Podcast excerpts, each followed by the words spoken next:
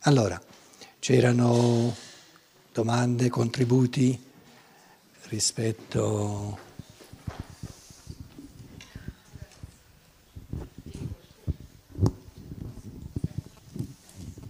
Allora, eh, Notati. La... Sì. Dove sei?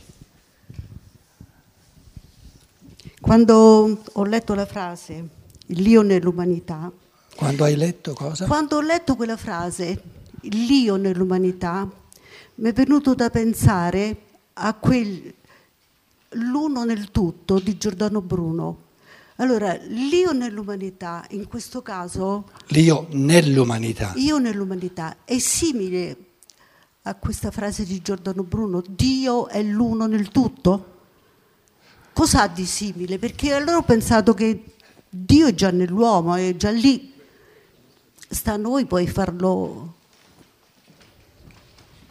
Siamo noi che ci dobbiamo evolvere per avvicinarci. Io dicevo, ogni volta che parliamo di Dio, mancando ogni dato, ogni elemento di percezione, ci esprimiamo in enormi astrazioni che non hanno, sono campate in aria in fondo. Ci dici cosa intendi per Dio? Che cos'è per me lo Dio? Sì, cos'è? È lo spirito vivo che è dentro di me, lo spirito che vive in me. E non in me? e anche in te, in tutti, Ah. nell'umanità. Allora, se Dio è l'uno nel tutto, corrisponde la frase? È un po' simile? Sì, ma adesso tu dici lo spirito che vive dentro di me. Che vive dentro Capisco di meno di prima, perché io non conosco uno spirito che viva dentro di me, conosco me come spirito. Meglio. Questo ti evidenzia che tutti i discorsi su Dio, anche se lo traduciamo, restano astrazioni, non ci portano avanti, non, non- non servono. Ok. Grazie. Diventa più concreto quando, quando uno dice l'umanità no, è un'interazione organica, un organismo. Sì. Ora, questo organismo, questa interazione tra me e il mio organismo, che sono gli altri esseri umani, io ce l'ho nella percezione ogni giorno. Non percepisco la mia interazione con tutti gli esseri umani, ma percepisco la mia interazione con gli esseri umani che percepisco, ci sono. E mi posso fare dei concetti sul modo di interagire tra l'io singolo e la comunanza degli io umani.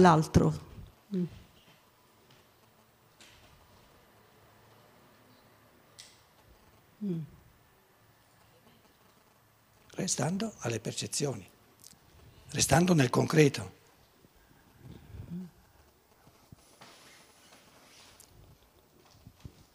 Grazie.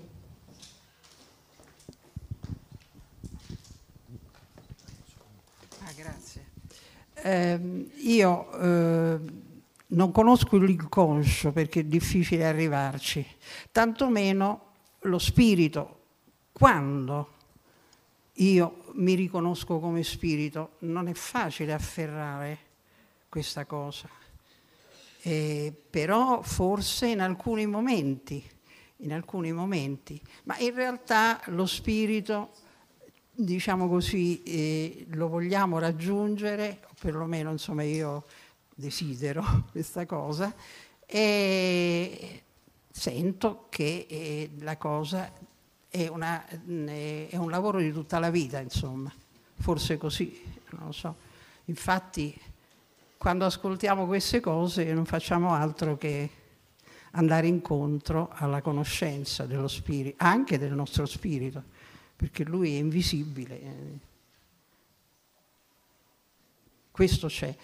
Poi, scusa Pietro, un'altra cosa che però è più storica, che tu hai detto che, tu hai detto che mh, eh, il mare morale, eh, quando eh, c'è il mare morale sei posseduto, No, e nel caso del... no, il mare morale è l'omissione del bene.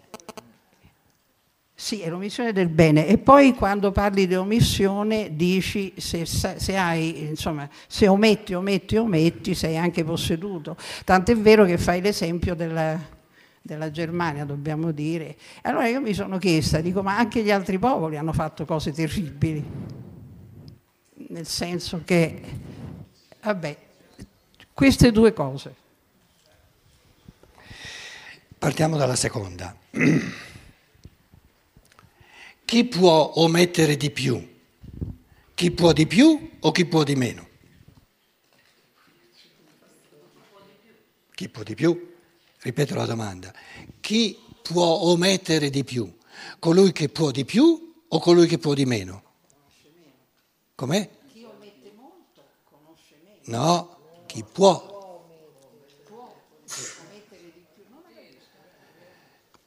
Chi può omettere di più il bene? Colui che è capace di maggior bene o colui che è capace di minor bene? No.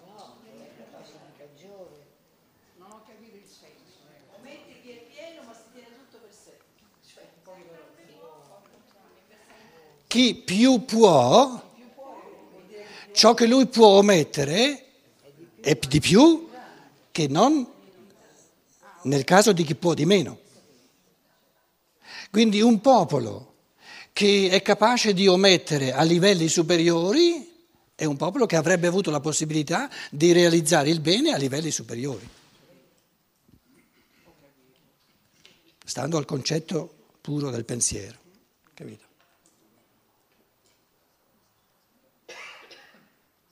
Vogliamo la verità delle cose. La prima cosa che dicevi, sono, sono avvii di pensiero, eh? le risposte che ho sono avvii di pensiero, non, sono, eh, non, ci sono risposte esaurienti a queste domande eh, profonde. La, la prima cosa che tu, in fondo tu chiedi, cos'è lo spirito? Cosa si intende per spirito? Tu parli, tu Pietro parli continuamente di spirito, ma che concetto hai di spirito? E tu giustamente dici, non si può dire con una frase cos'è lo spirito, però si può eh, indicare una qualità fondamentale specifica dello spirito. E io dico, una qualifi- qualità fondamentale specifica dello spirito è la creatività. Creatività che è sinonimo di libertà, perché nel creare io sono libero. Se invece è già preordinato non è un creare, è un eseguire è un eseguire. Ora, allora uno potrebbe dire, sì, vabbè, eh, essere creatore, ma mm, scendi un gradino più giù. Allora io porto l'esempio del pensiero, dei pensieri che ci facciamo, e dico, nel pensare che, che svolge ognuno di noi, perché eccetto quando dormiamo, c'è sempre un processo di pensiero, ci sono due qualità fondamentali. C'è un tipo, un modo di pensare più passivo, e lo sappiamo tutti che c'è. Per esempio, quando sto leggendo un articolo di giornale, eh, sono andato già a tre quarti e la testa era altrove, non, non ero presente ai pensieri, quindi ero, non c'ero neanche. Adesso ricomincio e dico, voglio stare più attento. Cosa vuol dire voglio stare più attento? Adesso noto una qualità di maggiore attività quindi di maggiore attività, di maggiore concentrazione. Io sono più attivo, sono più presente, sono più impegnato, ci metto più di mio che non prima. Quindi l'esperienza dello spirito lo si fa nella misura in cui ci, ci, ci facciamo l'esperienza di noi stessi in quanto attivi, anziché passivi. Ora, l'essere umano, in quanto si vive come passivo, che subisce, subisce, subisce, classicamente la scienza dello spirito lo chiama anima. Anima è l'autoesperienza di subire il mondo. Spirito è l'autoesperienza di creare cose nuove, di creare, creare. E, già questa distinzione, questa qualità fondamentale mi fa capire eh, quando io mi, mi, mi esperisco, mi vivo maggiormente come anima, quindi passivamente subisco il mondo, e quando mi vivo maggiormente come un, un, un, un pittore lo sa, la, la, conosce la differenza tra questa volta, questa volta so, so, cosa voglio creare, no, non copia nulla, gli è venuto in mente qualcosa di tutto nuovo. L'altra volta non c'è questa creatività. E allora va in cerca di, di, di, modelli, va in cerca di qualcosa che poi cambia un pochino, eccetera, eccetera. E lo sa, la conosce questa differenza. E la conosciamo tutti. Quindi la qualità centrale, fondamentale del cosiddetto spirito è la creatività attiva e artistica, che è possibile in tutte le cose, così come è possibile in tutte le cose essere passivi e, e subire il mondo. Prego. Fatti, fatti dare il microfono.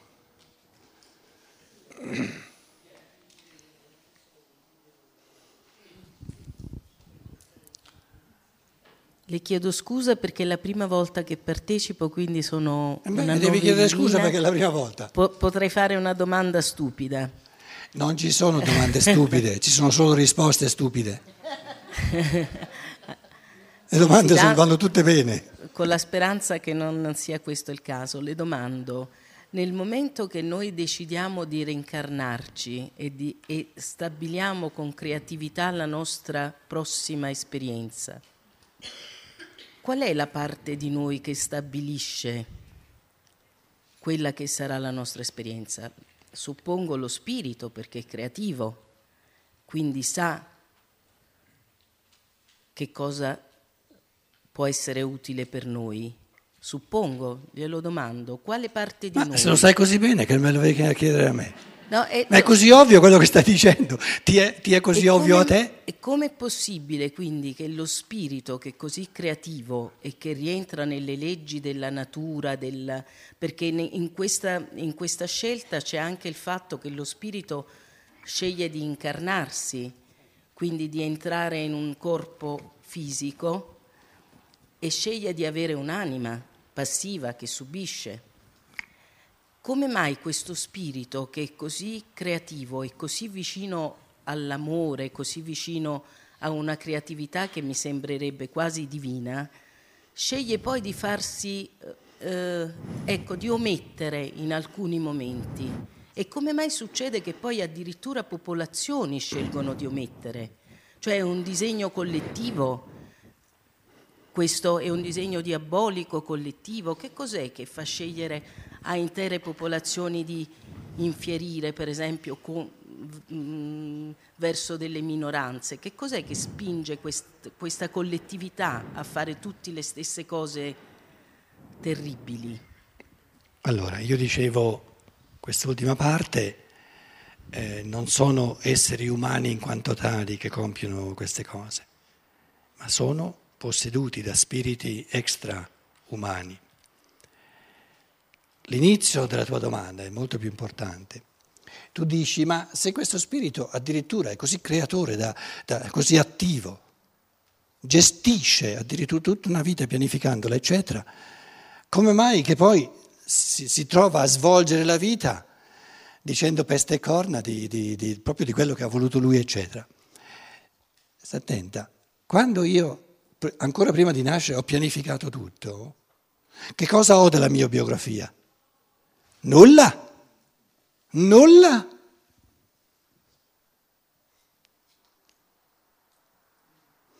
Una casa pianificata dall'architetto a tavolino. Pianificata da... Che cosa esiste di questa casa? Nulla. Quindi o noi distinguiamo tra pianificare a livello puramente intellettuale, puramente spirituale e poi la realizzazione. La realizzazione significa che io ho pianificato di vivere questa trafila di eventi, perché finché restano soltanto pianificati sono, sono pura teoria. Quindi questo cosiddetto pianificare è un ripromettersi di fare qualcosa e per fare qualcosa ho bisogno di connettermi col mio corpo perché senza il corpo non posso fare nulla e ho bisogno di mettermi nella corrente del mondo, del mondo così com'è perché non posso fare qualcosa se non immettendolo nel mondo reale. Quindi, quindi la decisione non soltanto di pensare alla mia biografia, che non serve a nulla soltanto pensarla, e poi non realizzarla. La decisione di realizzare la mia biografia comporta, se siamo minimamente intelligenti, di tuffarsi nel mondo che è l'unico mondo per l'essere umano dove si può realizzare la biografia, viverla. Ora, già il, la necessità di congiungere il mio spirito, di portarlo all'interazione col corpo, comporta per natura un obnubilamento enorme dello spirito.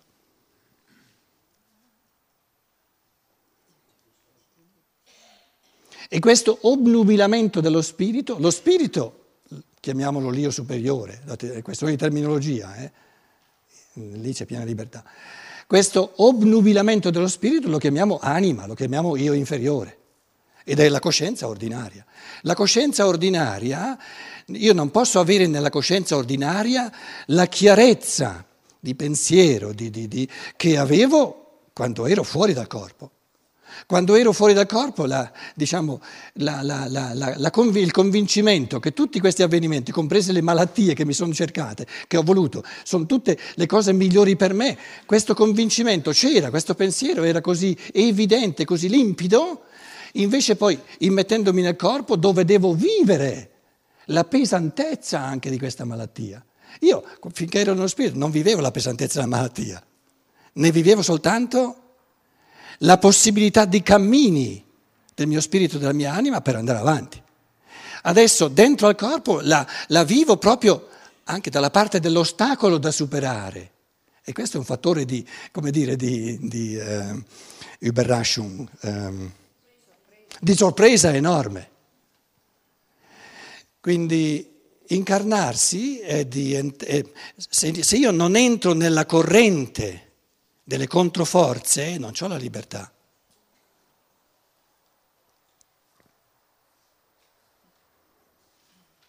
Perché in quanto realtà spirituale, io la mia biografia l'ho tutta realizzata pensandola. Se voglio vivere la mia biografia nella libertà, devo avere la libertà di andare a destra e a sinistra, come almeno la libertà di scelta tra due strade. E la libertà di scelta tra due strade è la libertà di scelta che ho sempre di poltrire, di vivermi inerme, di vivermi, come dire, passivo, di mandare tutti al diavolo, o invece di prendere in mano attivamente e fare il mio meglio di ogni situazione di vita, che poi sarà il tema di, della, del convegno di Napoli, per esempio.